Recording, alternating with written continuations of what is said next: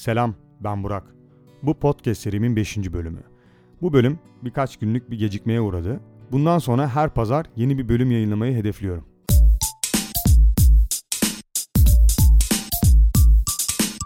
Pekala şimdi sürekli kullandığımız bir sözcükle başlayalım. Hani birisi sizi övdüğünde senin sayende diye karşılık verdiğimiz durumlar vardı ya. Eski dilde saya kelimesinin anlamı gölge demekmiş. Senin sayende derken aslında senin gölgende diyormuşuz.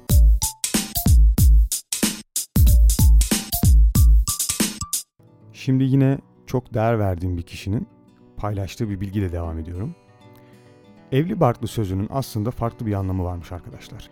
Evli barklı dediğimizde aslında evli kelimesini fiil olarak yani evlenmek manasında düşünüp barkı ise ev manasında algılıyoruz. Halbuki durum bambaşka. Bark kelimesinin eski Türkçe'ye kadar uzanan bir geçmişi varmış. Bunu öğrendikten sonra biraz daha araştırmaya karar verdim ve Manas destanına kadar giden bir yol buldum. Destanda da geçen bark kelimesi aslında eski tip mezar anlamına gelmekteymiş. Türk yaşayış ve inanış sistemi içinde kurganlar, mezarlar, türbeler ayrı bir yere ve öneme sahipmiş. Öldükten sonra da hayatın devam edeceğine inanan eski Türk boy ve toplulukları, kurganları, mezarları, türbeleri ölen kişilerin sonraki hayatı için bir ev olarak düşünmüşler.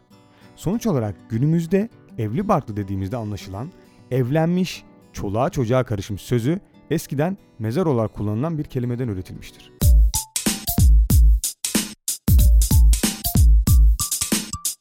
Marketlerin tasarımında, mekanın düzenlenmesinde, rafların ve reyonların konumlandırılmasında ince detaylar vardır.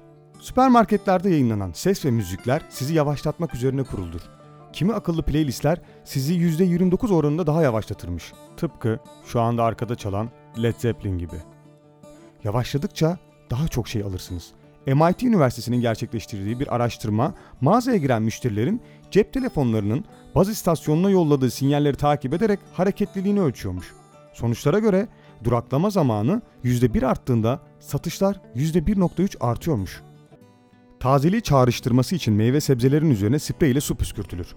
Bu olay sebze ve meyvelerin daha çabuk bozulmasına, aynı zamanda marul, maydanoz gibi yapraklı sebzelerin tartıda daha ağır çıkmalarına neden oluyor. Market raflarında en kıymetli alan göz hizasıdır. Dolayısıyla marketler bu hizaya yerleştireceği ürünler için üreticilerden ekstra para alırmış.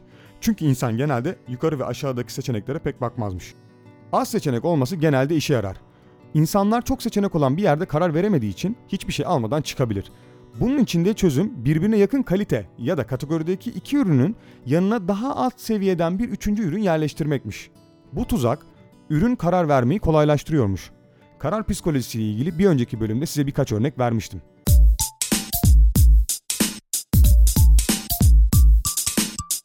Mimar Sinan'ın 92 yaşındayken denizi doldurarak yaptığı Kılıç Ali Paşa Camii'nin ki benim de evimin yakınlarında olan bir camidir. Yapımında Don Quixote'un yazarı Cervantes işçi olarak çalışmış. That's cool.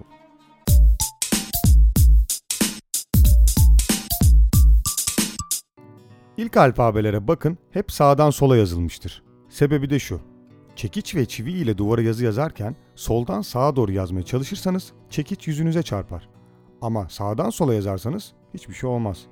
Elinizde çekiç ve çivi varmış gibi düşünün ve duvara yazmayı deneyin. Bana hak vereceksiniz. Tabii solak değilseniz.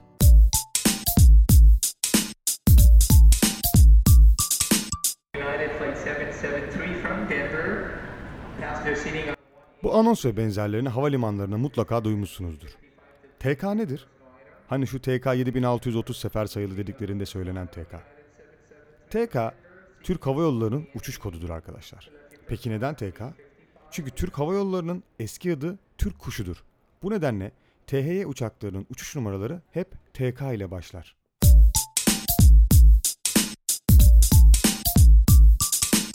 Şimdi biraz şaibeli bir bilgiyle devam ediyorum. İngilizce'de woman kelimesinin wife of man kalıbından geldiğini biliyor muydunuz? Manası adamın karısı demek. Sanırım ataerkil bir düşünce yapısıyla üretilmiş. Tıpkı günümüzdeki bay bayan gibi düşünebilirsiniz. O yüzden kadınlar bayan kelimesini sevmez, antipatik bulur ve onun yerine kadın kelimesinin kullanılmasını isterler ki bence haklı bir istek. Bu kısmı Neşet Ertaş'ın güzel ve bu düşünceyi yıkan bir sözüyle bitirmek isterim. Kadınlar insandır. Biz insanoğlu.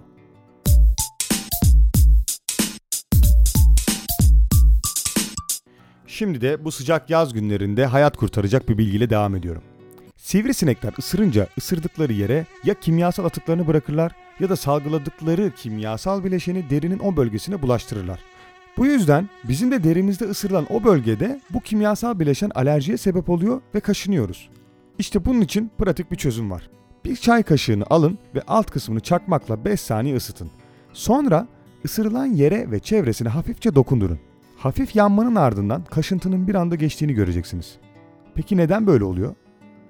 Biliyorsunuz kimyasal bileşenler karbon içeriklidir. Bu yüzden de yüksek sıcaklıkta bozulurlar. Et yüksek sıcaklıkta hızlı çürür. Çorba hızlı kaynar. Bakteriler yaşayamaz ve ölürler. Suyu kaynatma sebebimiz, sütü kaynatma sebebimiz hep bundandır aslında. Pişmiş et ile çiğ etin arasında tat farkı vardır. Sebebi ise yapısının değişmesidir. Kağıdı yakarsak kül olur, şekeri yakarsak karamelize olur. İşte içerisinde karbon bulunan bu organik sivrisinek salgısını da sıcak bir kaşıkla ısı vererek bozabiliriz. Böylece ortada bozulmuş bir kimyasal bileşen kalacaktır ve kaşıntı son bulacaktır.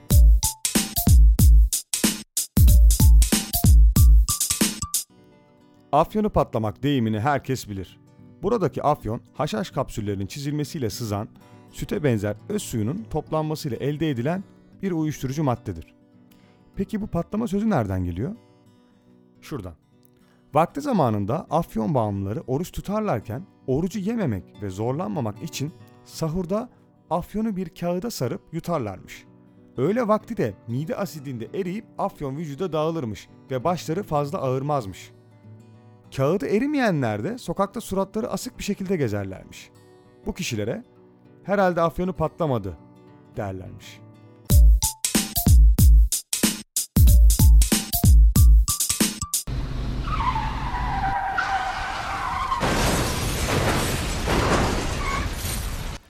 Ölüm deneyimi yaşayan insanların sıklıkla bahsettiği hayatın film şeridi gibi gözlerimin önünden geçti. Tanımlaması beynin ölüm tehlikesi karşısında bir çıkış yolu bulabilmek için eski deneyimlerden faydalanmak istemesi sebebiyle oluşuyormuş. Yani aslında temelde gerçekten doğru bir söz.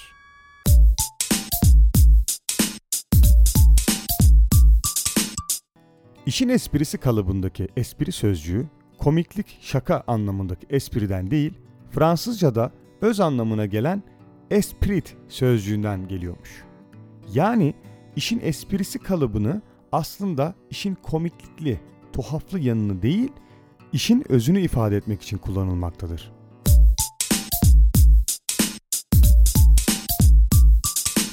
Kar yağdığında etrafta oluşan huzurun bilimsel bir açıklaması olduğunu biliyor muydunuz arkadaşlar?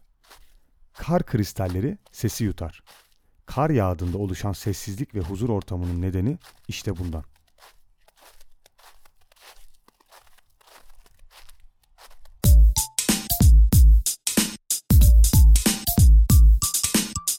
Gelmiş geçmiş en iyi şarkılar arasında adı her zaman yer alan Smells Like Teen Spirit'in isminin hikayesi biraz garip.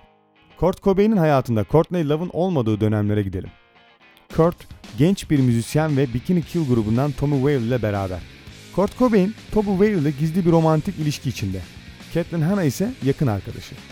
Caitlin Hanna ve arkadaşı Kurt Cobain 1990 yılında bir gece bara gidip içiyorlar. Gecenin ilerleyen saatlerinde akıllarına hayata dair söylemek istediklerini grafiti olarak duvarlara yazma fikri düşüyor. Tanrı'ya, doğuma, ölüme dair çarpıcı fikirlerini açıkça yazıyorlar. Barda başlayan, grafitiyle devam eden gece tekrar bara uzanıyor. Sonunda Kurt Cobain'in evine geçip içmeye devam ediyorlar. Kurt Cobain bir süre sonra kendi evinde uyuyakalıyor. Caitlin hala uyanık. Caitlin Hanna eline bir kalem alıyor ve Kurt Cobain'in duvarına o meşhur sözleri yazıyor. Kurt smells like teen spirit. Peki ne bu teen spirit? Bir deodorant. O günlerde gençler arasında popüler olan bir koku. Üstelik Toby Whale de bu kokuyu kullanıyor. Caitlin Hanna bu yazıyı yazarken şunu demek istiyor aslında. Toby ile birlikte olduğunu biliyorum. Mesajı Kurt Cobain anlamıyor. Teen Spirit'in bir deodorant markası olduğundan ve birlikte olduğu Toby Whale'ın onu kullandığından haberi yok. Caitlin'e göre ise Toby, Kurt Cobain'in üstünde kendi kokusuyla izini çoktan bırakmış. Ertesi sabah Kurt Cobain uyanıyor ve duvarındaki Kurt Smells Like Teen Spirit yazısını görüyor. Kokusunda gençlik ruhu olduğu mesajını çıkarıyor ve bu cümle çok hoşuna gidiyor. Hana'nın anlattığına göre bundan 6 ay sonra Cobain'den bir telefon gelmiş. Duvara yazdığı yazıyı şarkı sözü olarak kullanmak için izin istemiş. Hana izin vermiş ancak bir yandan da şöyle düşünmüş. Kurt Teen Spirit kokuyor cümlesini nasıl şarkı sözü olarak kullanabilir ki? 1991'in Eylül ayında Nirvana, Smells Like Teen Spirit'in de içinde olduğu Nevermind isimli efsane albümü yayınlıyor. Ve akabinde Teen Spirit markalı deodorantın satışları da da patlama oluyor. İşte böyle. Bazen bir koku sizden önce mesajınızı çok daha uzaklara götürebiliyor. down. It's a dangerous. You ain't on